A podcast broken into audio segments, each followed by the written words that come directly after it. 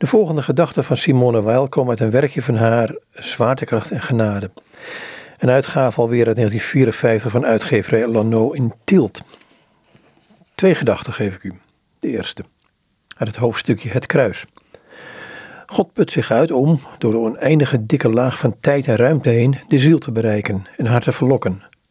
En als de ziel zich ook maar voor een duur van een bliksemflits tot zuivere en totale instemming laat losrukken, dan heeft God een overwinning behaald.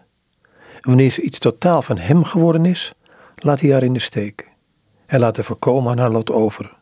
Op haar beurt moet zij dan zoeken en tasten door de dikke oneindige laag van tijd en ruimte gaan, op zoek naar hem die zij lief heeft. Zo volbrengt de ziel in omgekeerde richting de reis die God aan haar gedaan heeft. En dat is het kruis. Een tweede gedachte, ook over het kruis. Opdat wij de afstand tussen ons en God voelen, moet God een gekruisigde slaaf zijn. Want wij voelen afstand alleen als hij onder ons ligt.